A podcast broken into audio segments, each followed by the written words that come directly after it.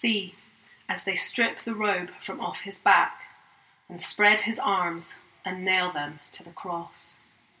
The dark nails pierce him, and the sky turns black, and love is firmly fastened onto loss. But here, a pure change happens. On this tree, loss becomes gain. Death opens into birth.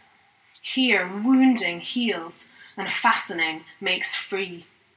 Earth breathes in heaven, heaven roots in earth. And here we see the length, the breadth, the height, where love and hatred meet and love stays true, where sin meets grace and darkness turns to light.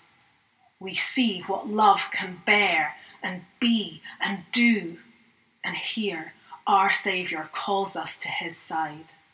His love is free, his arms are open wide.